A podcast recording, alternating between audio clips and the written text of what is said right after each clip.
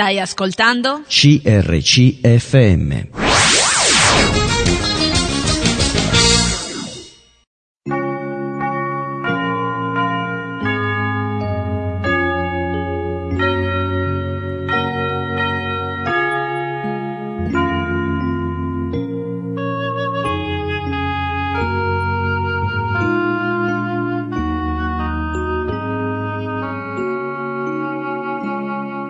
In ogni città, alla domenica, gruppi di credenti si riuniscono per lodare il Signore, condividere le proprie esperienze e ascoltare la sua parola, con espressioni diverse da luogo a luogo.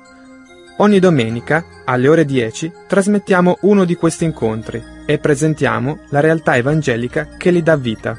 Ascolteremo ora il culto serale della Chiesa Evangelica Betel di Cosenza. Cosenza deriva dalla vecchia città Caput Brutorium, antichissima città calabra e metropoli dei Bruzzi nell'800-600 a.C. Consentia fece parte della civiltà greca. Divenne meta degli Itali dai quali si staccò un ceppo, quello dei Bruzzi, che da nomade divenne stabile. Nacque Cosenza. Si narra che a fondarla sia stato Brettio, figlio di Ercole. Infatti i Bruzzi erano decisamente forti, spietati e rudi nei modi. Nel 29 a.C. Cosenza divenne colonia sotto Augusto, il quale concesse la cittadinanza romana alla città. Nacque la via Popilia, la via che congiungeva Roma alla Sicilia. È il fiorire di relazioni mercantili ed economiche di un'universitas che ben presto divenne punto di riferimento della cultura. Pancrazio viene nominato come primo vescovo della città. Nel 305 d.C. l'imperatore Massimiliano si stabilisce nel centro Bruzio per sedare un'altra rivolta, questa volta di ordine religioso. Con l'eliminazione di Bulla iniziò la martoriata storia del cristianesimo a Cosenza. Numerosi martiri, tra cui San Dionigi e San Callisto. Nel 313 d.C., con l'editto di Milano, i cristiani escono dalla clandestinità, liberi di professare la propria fede. È l'inizio di un secolo di benessere, pace e splendore, la cui fine è sancita dall'invasione di Alarico, re dei Goti. Lo stesso morì durante l'invasione nei pressi della città nel 410 e secondo la leggenda fu seppellito dal suo popolo con una parte del bottino di Roma, alla confluenza del fiume Crati col Busento. Nel 554 d.C. l'esercito di Giustiniano sconfisse gli Ostrogoti. Narsete entrò a Cosenza e con l'era bizantina la città divenne nuovamente capitale di tutte le terre meridionali liberate dai bizantini. Nel 568 Giustino il giovane, nipote di Giustiniano, divenne imperatore e con lui Cosenza divenne ducato. In questo periodo fiorirono le lettere, nacque la prima scuola musicale e si formarono le nuove classi dirigenti. Nel 1981 Cosenza contava 106.000 abitanti, ma da quella data cominciò lo spopolamento. Oggi ne conta poco più di 70.000. Noi ora vi auguriamo buon ascolto con il culto serale della Chiesa Evangelica Betel di Cosenza.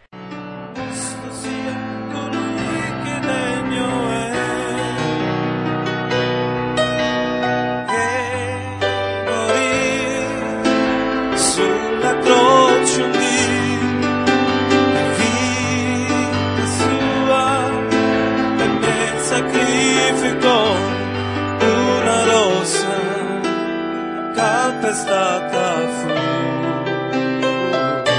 Morì Gesù con gran dolore pensando a me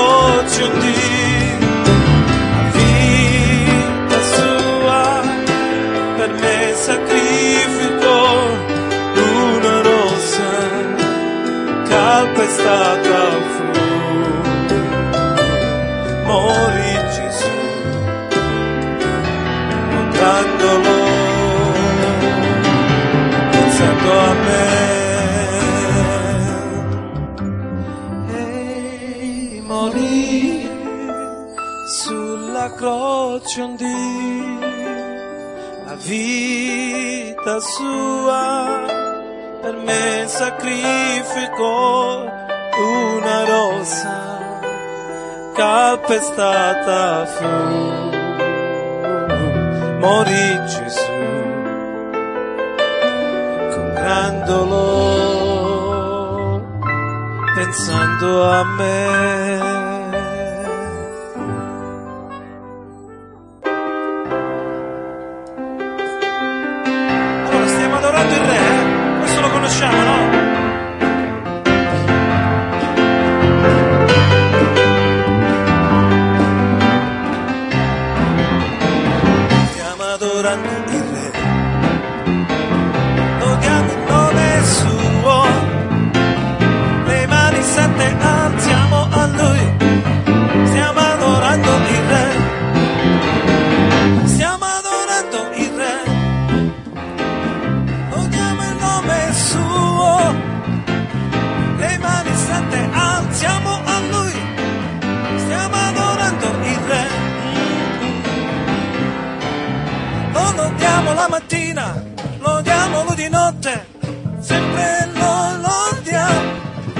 Stiamo innalzando il potente nome di Gesù, lo cantiamo così, stiamo adorando il re. Oh, eh, lodiamo il nome suo, le mani sante alziamo a lui, stiamo adorando il re, Uh, uh. stiamo adorando il re,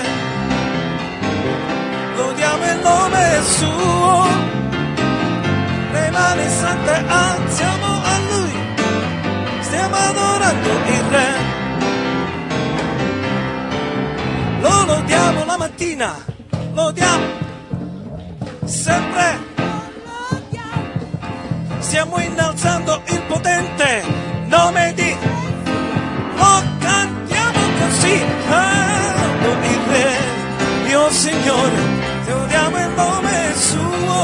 mio Gesù, mani sante alziamo a Lui, stiamo adorando il Re, yeah, yeah. stiamo adorando il Re, lodiamo il nome suo, le mani sante alziamo a Lui, stiamo adorando il Re, le mani sante alziamo a Lui, stiamo adorando il Re. Le mani sante alziamo a Lui, il Re.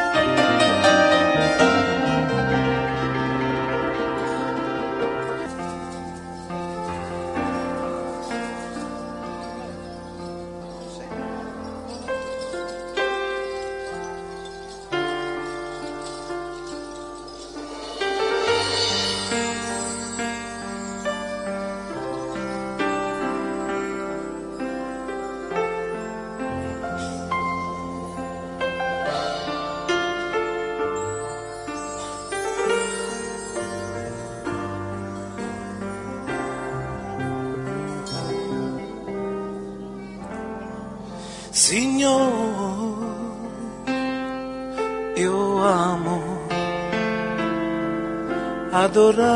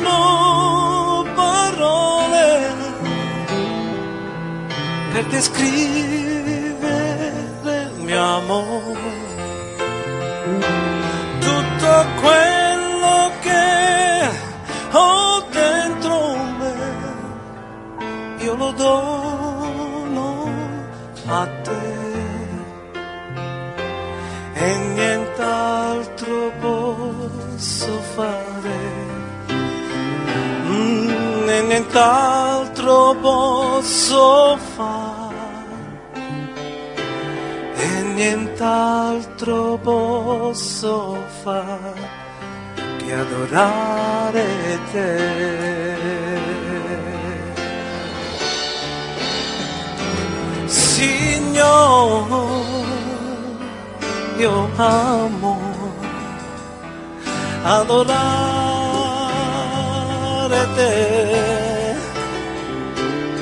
Señor, si yo amo,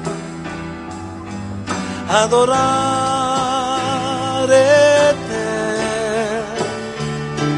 Tú me has dado todo el Dios, sono grato a ti.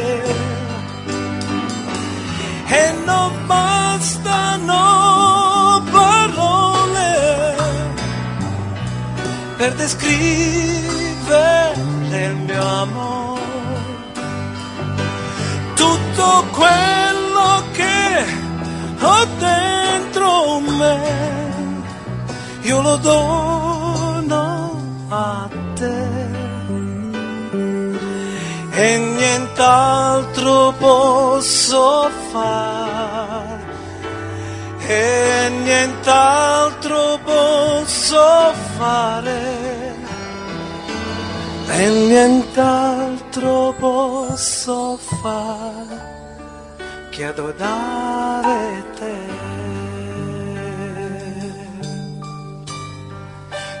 Che adorare te.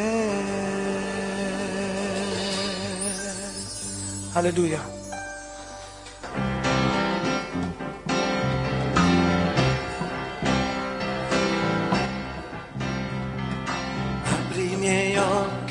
Signore.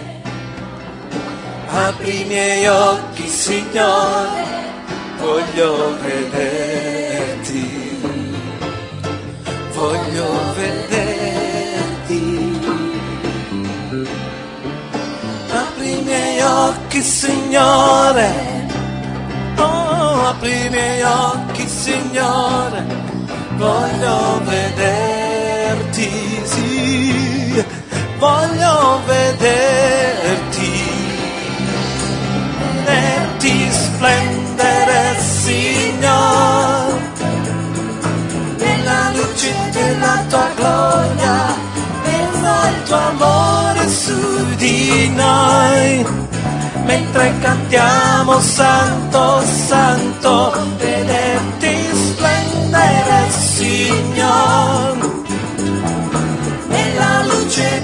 tua gloria, del tuo amore su di noi, mentre cantiamo Santo, Santo, Santo, Santo, Santo, Santo, Santo, Santo, Santo, Santo, Santo, voglio vederti,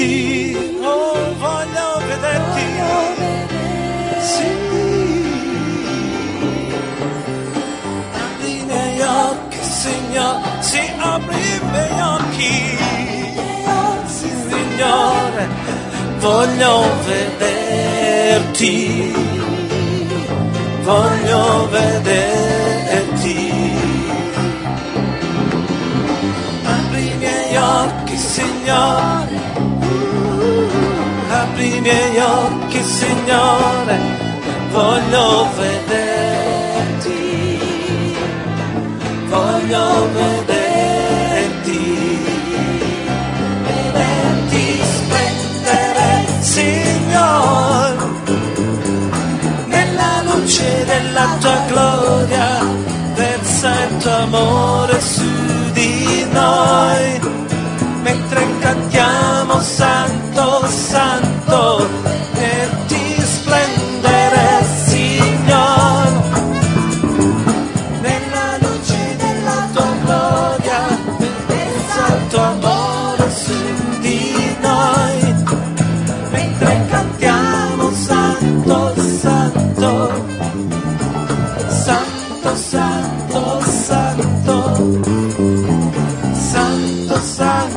santo, santo, santo.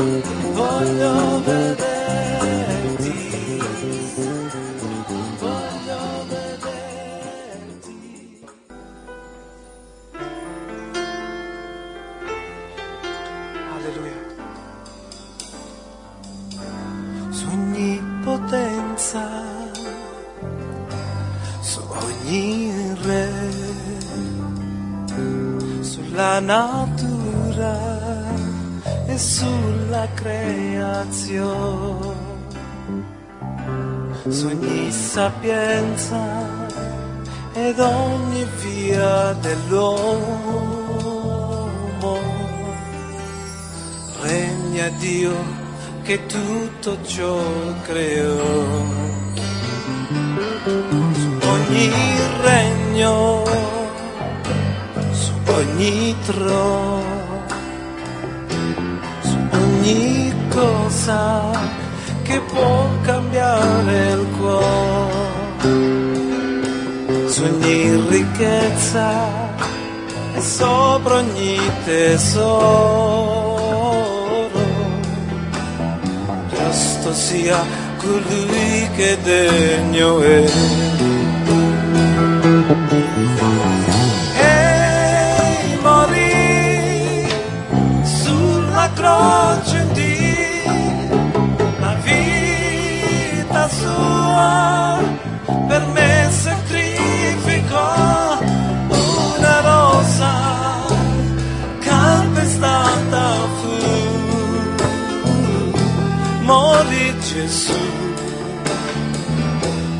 gran dolore pensando a me su ogni potenza su ogni re sulla natura e sulla creazione su ogni sapienza e su ogni via dell'uomo.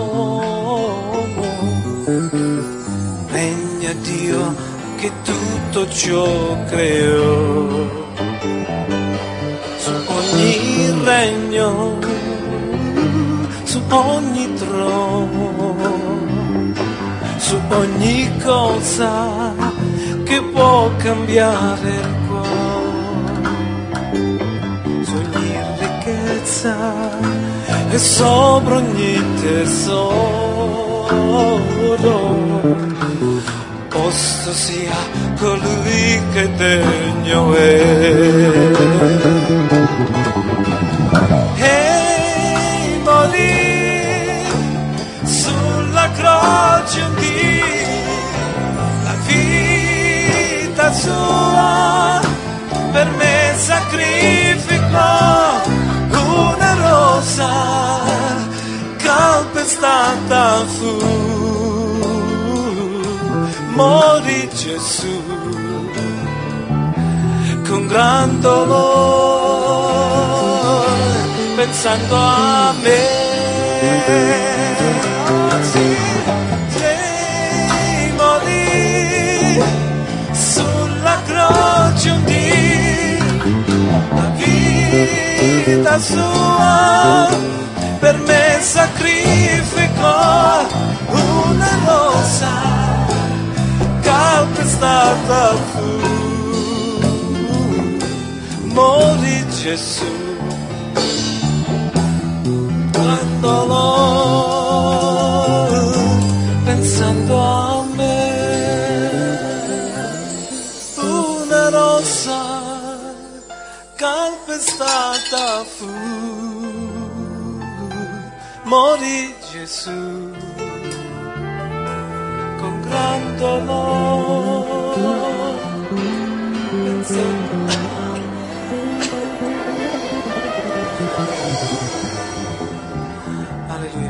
Vorrei invitarvi a leggere con me dal capitolo 4 di Seconda Corinzi, iniziando la lettura dal verso 8, eh, 5, scusate. Seconda Corinzi, capitolo 4, iniziando la lettura dal verso 5. Noi infatti non predichiamo noi stessi, ma Gesù Cristo, il Signore, e siamo vostri servi per amore di Gesù, perché il Dio che disse splenda la luce fra le tenebre è lo stesso che ha fatto brillare il suo splendore nei nostri cuori per illuminarci nella conoscenza della gloria di Dio che rifulge sul volto di Gesù Cristo. Or noi abbiamo questo tesoro in vasi di terra, affinché l'eccellenza di questa potenza sia di Dio e non da noi.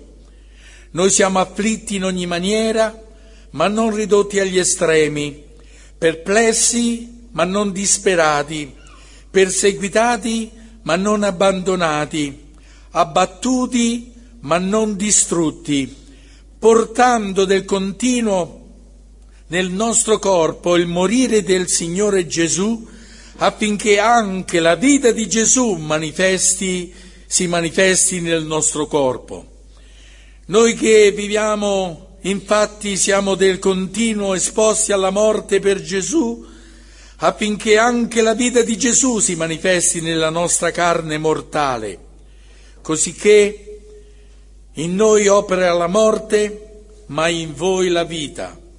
Ma pure, avendo noi lo stesso spirito di fede, come sta scritto, io ho creduto, perciò ho parlato, anche noi crediamo e perciò parliamo sapendo che colui che ha risuscitato il Signore Gesù risusciterà anche noi per mezzo di Gesù e ci farà comparire con voi. Tutte queste cose infatti sono per voi affinché la grazia raggiungendo in voi il numero sempre maggiore di persone produca ringraziamento per abbondare alla gloria di Dio. Fin qui la lettura della parola di Dio. È stupendo nel leggere questo brano di scrittura ed è soprattutto stupendo sapere che chi ha scritto questo libro o chi ha scritto questa epistola in particolar modo era un uomo mortale come noi, una persona soggetta alla carne, soggetta ai pericoli della vita, una persona che ha avuto un continuo combattimento interno ed esterno ma un uomo che aveva capito con grande realtà che le priorità di Dio non sono le, le, priorità degli uomini. Un uomo che aveva capito che la scala dei valori che aveva Dio in possesso era molto diversa dalla scala dei valori degli uomini. Se noi avessimo visto come in questo caso le persone afflitte, ridotte agli estremi, e perplessi, perseguitati, abbattuti. Noi diremmo, ma qui che razza di cristianesimo è questo? Dove ci ha portato il Signore Gesù? Lui ha detto che ci dà la vita e noi siamo perplessi, siamo qui travagliati, siamo abbattuti. Ma la Bibbia ha un risvolto e anche questo brano di scrittura ha un risvolto. Le vie di Dio non sono mai le nostre vie. Dice il Signore nella sua parola che le sue vie sono altissime, molto più alte delle nostre, e i suoi pensieri sono più alti dei nostri. I suoi pensieri non sono pensieri di carne. I suoi pensieri sono immensi, diceva il salmista in un salmo così glorioso, i tuoi pensieri, o oh Dio, sono molteplici e preziosi. Ed è bello avere lo sguardo nostro e l'orecchio attento per ascoltare i pensieri di Dio. Cosa vuole darci Dio? L'Apostolo dice qui, Dio ha messo dentro di noi un grande tesoro. Dio ha messo dentro di noi una luce viva che non può essere offuscata da nessuna cosa. Stavo riflettendo mentre stavo guardando qui questa scena che i ragazzi hanno eh, eh, svolto. La prossima volta che fate questa scena, credo che sia buono mettere al di dietro delle vostre spalle una potente luce, come l'aveva vista Giovanni l'Apostolo, una luce incandescente. Parte di quella luce Dio ha messo dentro di noi e l'abbiamo come un gran tesoro dentro la nostra vita. Dice qui, Egli ha fatto brillare il suo splendore nei nostri cuori per illuminarci nella conoscenza della gloria di Dio. Noi possiamo avere un cuore illuminato nonostante intorno a noi ci siano tante tenebre. Noi possiamo avere questi pensieri di Dio che sono profondi più di quello che possono essere i, prof- i pensieri di qualche filosofo in questa terra o di qualche altolocato. I pensieri di Dio non sono i nostri pensieri. I suoi pensieri sono stupendi, gloriosi, pensieri come dice il profeta Geremia, pensieri che Dio ha per noi sono pace per darci una, un futuro e una speranza. Come dice qui l'Apostolo Paolo, Cristo Gesù è stato risorto da Dio, ma Dio ha risuscitato anche noi e saremo e appariremo insieme a Lui. Gloria a Dio per questo. Se guardiamo i pensieri di Dio e guardiamo un pochino i pensieri degli uomini, confrontando questi due pensieri, il pensiero dell'uomo è solo questo, ci viene citato dalle scritture. Dio non c'è. Dio non c'è. Il pensiero di Dio invece dice l'uomo c'è. Che strano. L'uomo dice che Dio non c'è, Dio dice che l'uomo c'è. Ma in che senso l'uomo c'è per il Signore? Leggo un verso dalla scrittura nel libro di Isaia. Ho steso, del, eh, ho steso tutto il giorno le mie mani verso un popolo ribelle che cammina per una via non buona seguendo i propri pensieri. Ho steso continuamente, ho steso tutto il giorno le mie mani verso un popolo ribelle.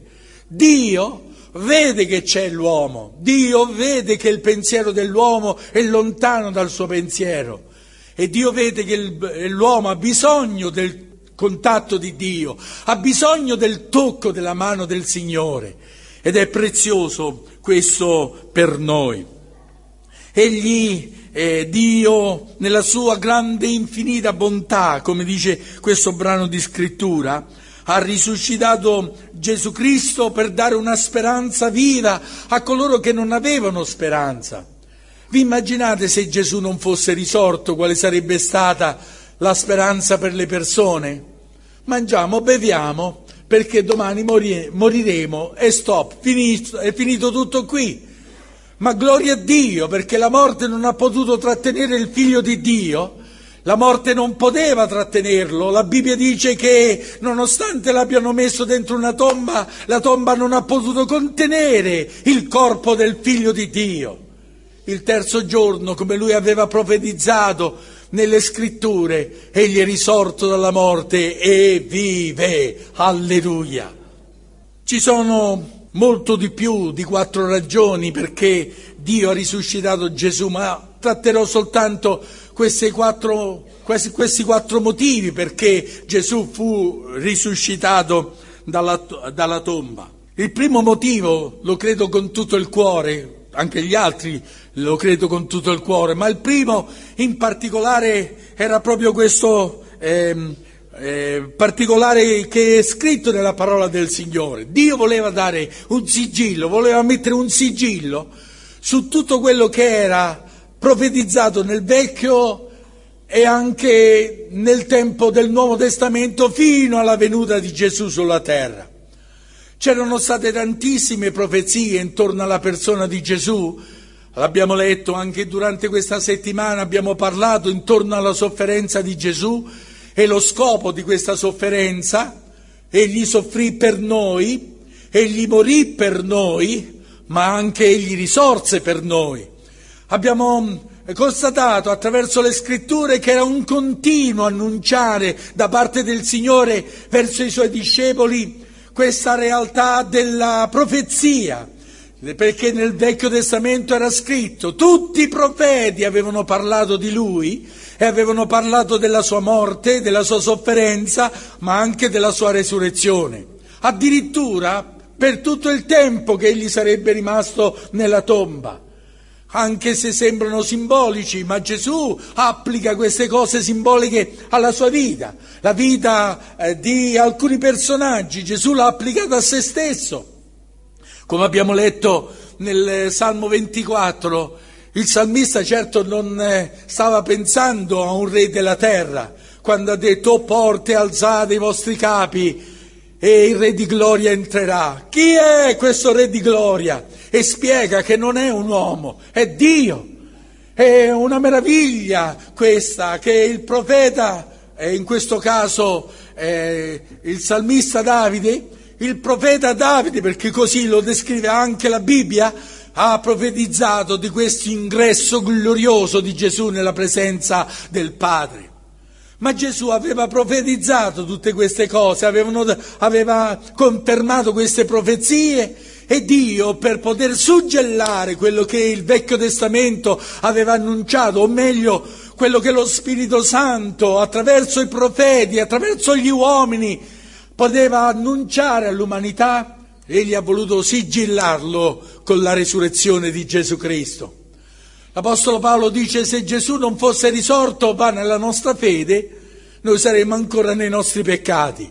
Non bastava la morte, non bastava il sacrificio, non bastava il versamento del sangue, non era sufficiente che la sua vita fosse martoriata e data così sulla croce se non ci fosse stata una resurrezione. Alleluia! Il cristianesimo si poggia sopra la resurrezione di Gesù Cristo. È scritto nella parola del Signore che Egli si è dato per le nostre iniquità, ma è risorto per la nostra giustificazione. Siamo stati giustificati davanti a Dio in virtù di questa risurrezione e questo era il sigillo di Dio. Gli uomini hanno cercato di chiudere questo sigillo, o meglio di chiudere questo libro dicendo chiudiamo il libro e non se ne parla più. Ma gloria a Dio, il re di Giuda è uscito, il leone di Giuda è uscito fuori e ha rotto i sigilli per dare ampia libertà a questa lettura di questo libro. Diceva un profeta, Giona, dice la scrittura che Giona è stato nel, nel cuore del pesce tre giorni e tre notti. E dice la parola del Signore, Gesù ha applicato questo a se stesso, ha detto gli uomini chiedono un segno, non sarà lasciato loro alcun segno se non quello del profeta Giona. Come Giona è stato tre giorni e tre notti nel cuore della terra, nel ventre del pesce o nel profondo del mare o nell'oscurità, Così il figlio dell'uomo sarà tre giorni e tre notti. Venerdì, notte, sabato, notte, ma domenica notte non c'era. Com'è? Non quadrano i conti, come dice quel canto, no? Qualcosa non quadra. E invece quadra. Gesù non è morto in un tempo, se non un tempo particolare, un tempo giusto, un tempo di redenzione, un tempo quando i sabati dovevano essere due invece di uno. Strano. Perché? Perché Dio aveva profetizzato che il figlio dell'uomo sarebbe stato tre giorni e tre notti nel cuore della terra, ma il terzo giorno sarebbe risorto dalla morte per essere più che vincitore. Egli ha fatto vivere queste cose e per sigillare questa testimonianza che veniva data attraverso la persona di Gesù, no? durante tutto il periodo che lui è stato sulla terra, ha sempre annunciato questo fatto del suo ritorno eh, sulla terra, nella vita. Diceva alle persone, disfate questo tempio e in tre giorni lo riedificherò. E la gente diceva, ah ma ci sono voluti 46 anni per preparare questo tempio e adesso te in tre giorni lo riedifichi. Noi sappiamo ciò che diceva Gesù. Egli non intendeva il tempio di Salomone, egli intendeva il suo corpo che sarebbe risorto dalla morte e che la morte non avrebbe potuto trattenerlo. E se la morte, che è così forte, non, non è riuscita a trattenere il figlio di Dio, se la morte che non guarda in faccia a nessuno e che nessuno è il dominatore della morte, non ho visto ancora una persona che può eh, prendere in giro la morte e dirgli intanto a me non mi tocchi, intanto io sono immune. La morte non ti fila per niente, non ti guarda in faccia. La morte non sta pensando se sei alto o basso, forte o debole, se sei colto o sei ignorante. La morte non sta guardando se hai soldi o meno, o sei un poveraccio. La morte non guarda in faccia a nessuno. Ma quando si trova davanti a Gesù, la morte deve mettere la coda fra le gambe e passare oltre perché non può resistere a colui che è la vita. Come la luce domina le tenebre, così la vita domina la morte. Gesù Cristo è la vita ed egli vive per l'eternità. Alleluia. Dio con la resurrezione di Gesù voleva sigillare tutta questa testimonianza. Immaginate se tutto questo che è accaduto, no? Tutto l'insegnamento che Gesù ha dato, il fatto di dire alle persone amate, cercate di perdonare chi vi fa del male, cercando di evitare che la gente reagisse in un determinato modo, sono insegnamenti buoni, sono insegnamenti giusti, sono insegnamenti retti, sono insegnamenti divini che vengono dall'alto. Ma se Gesù fosse morto, tutto il suo insegnamento non avrebbe nessun valore. Che valore potrebbe avere la storia di Socrate? Oppure, che so, la storia di qualche grande personaggio o di qualche grande guerriero di questa terra? Che valore può avere? Forse soltanto nel senso storico. Ma che ti porta questa storia? O che ti porta questo scritto o questo pensiero filosofico? Che cosa ti può portare nella vita? Diceva un insegnante di filosofia, la filosofia comincia con niente e finisce con nulla. Vuol dire che non ha nessun senso. La filosofia è solo una filosofia, è un solo parlare, una retorica e niente più ma le parole di Gesù sono parole di vita. Alleluia! E Dio doveva confermare che quelle parole erano spirito e vita. E doveva risuscitare Gesù. Quelle parole hanno avuto valore quando Gesù è risorto. La Bibbia dice, e i discepoli si ricordarono dopo la resurrezione le cose che Gesù aveva detto loro. Non prima, ma dopo perché la risurrezione di Gesù aveva sigillato questa teoria di Dio che la vita è più forte della morte. Alleluia. Un'altra meravigliosa realtà. Immaginiamoci che cosa sarebbe accaduto, no? Se per esempio questi quattro discepoli, dico quattro per dire un numero così, uno sparuto numero, una, man- una manciata di discepoli, rozzi, che non conoscono scritture, che non sanno ben parlare, dice la scrittura, non avevano istruzione. Dove hanno preso questi l'istruzione? Si domandavano gli scribi e i farisei del tempo degli apostoli. Queste persone annunciavano con tanta forza la resurrezione di Gesù e la motivazione era perché Gesù viveva dentro di loro. La vita di Gesù era entrata dentro la loro vita, sentivano questa vita che era come argento vivo dentro di loro e non potevano trattenerla.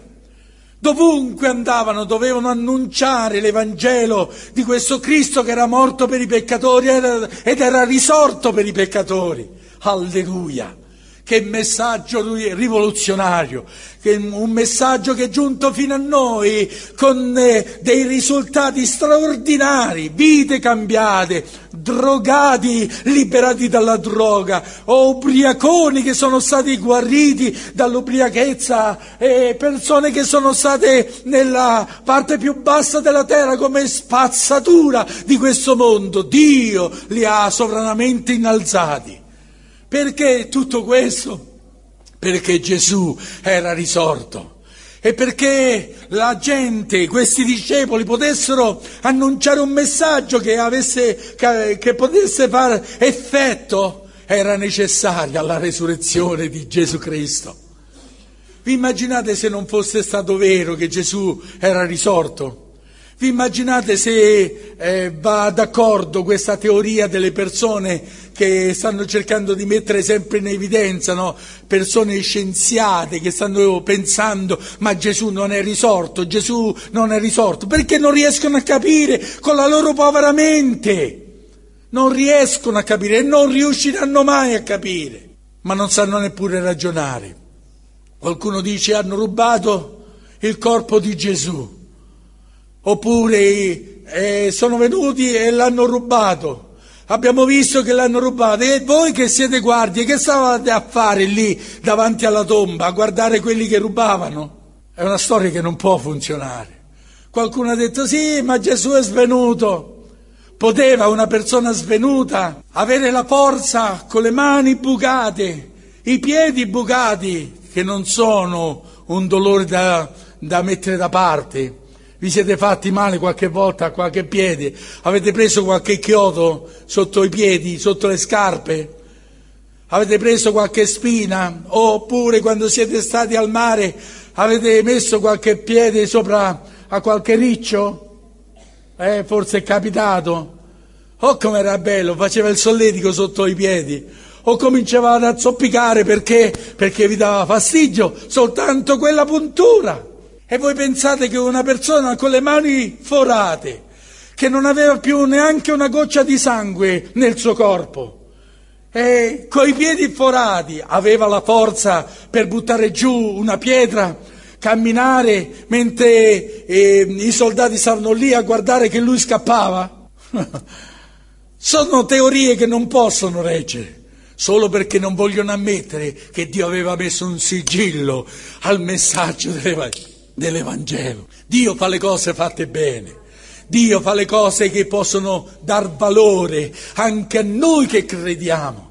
E grazie a Dio, se la morte non ha potuto avere potenza su Gesù e in noi ha messo questa eh, forza Gesù dentro la nostra vita, questo tesoro che teniamo dentro al nostro cuore, questa vita di Gesù dentro di noi, se abbiamo queste cose dentro di noi, può farci spavento la morte? Può cambiare la nostra situazione la morte? Non mi sembra. Ho visto molti cristiani morire e ho visto con quale sorriso muoiono. Ho visto moltissime persone dar la vita al Signore in punto di morte e dire me ne vado col Signore, sto tranquillo, pace a tutti, Dio ci benedica. Ci rivedremo presto. Alleluia. Vive speranze Dio ha messo dentro di noi con la risurrezione di Gesù. Noi abbiamo visto per mezzo di Gesù Cristo alla luce l'immortalità dell'anima. Anche se le persone non vogliono capire che l'anima è immortale, non cambia la realtà che l'anima è immortale. Un'altra realtà, e chiudo, questa realtà pure è confermata dalla risurrezione di Gesù. Quando sia Pietro che pronuncia questo brano di scrittura del Vecchio Testamento, che Davide che lo pronuncia, dicendo no, tu non permetterai che il tuo santo veda la corruzione, non permetterai che le viscere della terra possano trattener, trattenerlo, i sentieri tuoi sono sentieri di vita. La risurrezione di Gesù era una conferma da parte del Signore, un sigillo. Questi è il mio figliolo. Non può morire. Questo è il mio figliuolo nel quale mi sono compiaciuto. L'offerta più bella che poteva il mondo vedere, l'offerta più preziosa che il cielo poteva contenere, è stata data perché gli uomini potessero vedere in Gesù la figliolanza del Padre. Oh, che Dio ci aiuti a guardare a quel meraviglioso Signore e Salvatore, colui che Dio oh, lo ha fatto Signore e Cristo per ognuno di noi che crediamo in Lui. Avendo lo stesso spirito dei discepoli, io dico, avendo lo stesso spirito di fede, come sta scritto, io ho creduto, perciò ho parlato. Io credo, perciò parlo. Tu credi, perciò parli. Tu hai creduto nel tuo cuore della potenza di questa resurrezione nella tua vita, perciò parli. E gli occhi tuoi non saranno assolutamente poggiati su questa terra o sulle cose di questa terra. Dio ti proietta con uno sguardo oltre la cortina e oltre il pensiero umano. Vogliamo guardare a Gesù, capo e compitore della nostra fede. Vogliamo dirgli con tutto il cuore grazie Gesù che sei risorto dalla morte e vivi. Grazie Signore perché neppure la morte ha potuto trattenerti e se io sono con te quando passerò nella valle dell'ombra della morte non avrò nessun timore perché tu sei con me. La tua mano è con me, la tua mano è con me, io sto al sicuro. Alleluia. Su ogni potenza, su ogni re, sulla natura e sulla creazione, su ogni sapienza ed ogni via dell'uomo. Regna Dio che tutto ciò creò. Su ogni regno, su ogni trono, su ogni cosa che può cambiare il cuore su ogni ricchezza e sopra ogni tesoro. Giusto sia colui che degno è. E morì sulla croce di la vita sua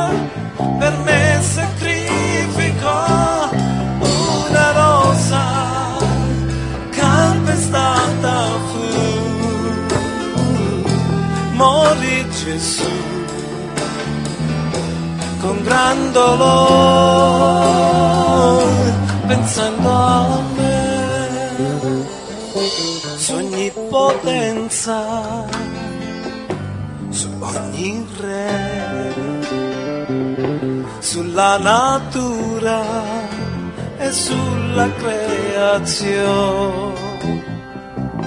su ogni sapienza e su ogni via dell'uomo.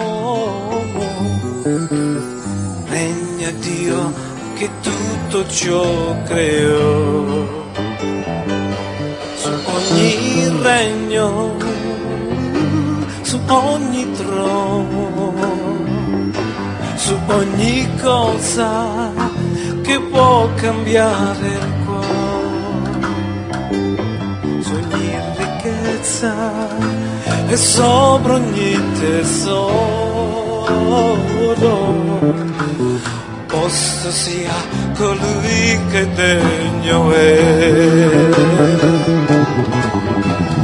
Ehi, morì sulla croce un la vita sua per me sacrificò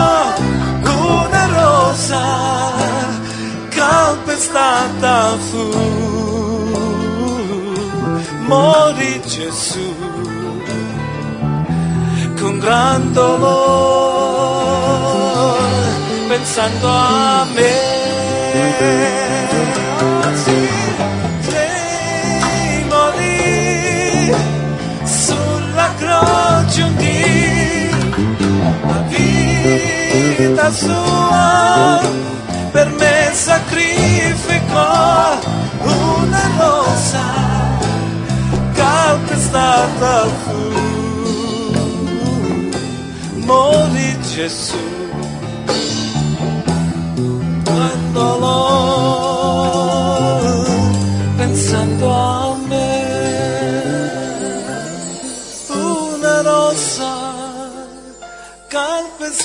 calpestata fu morì Gesù con gran dolore pensando a me.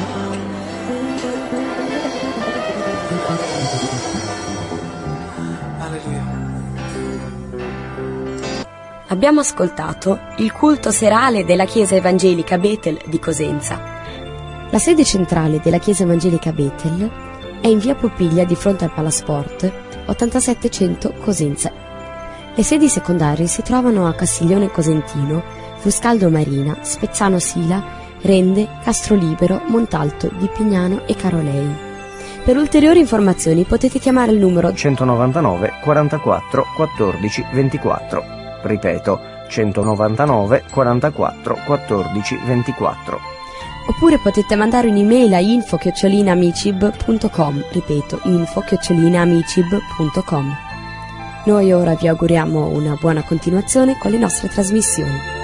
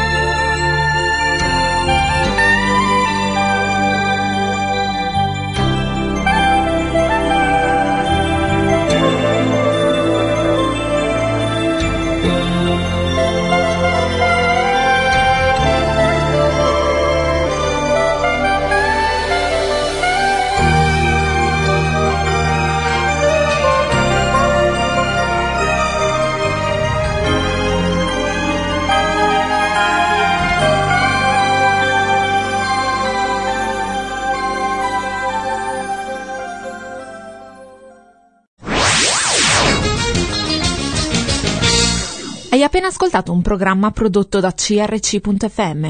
Se hai apprezzato quello che hai ascoltato, considera di sostenere il tuo programma preferito.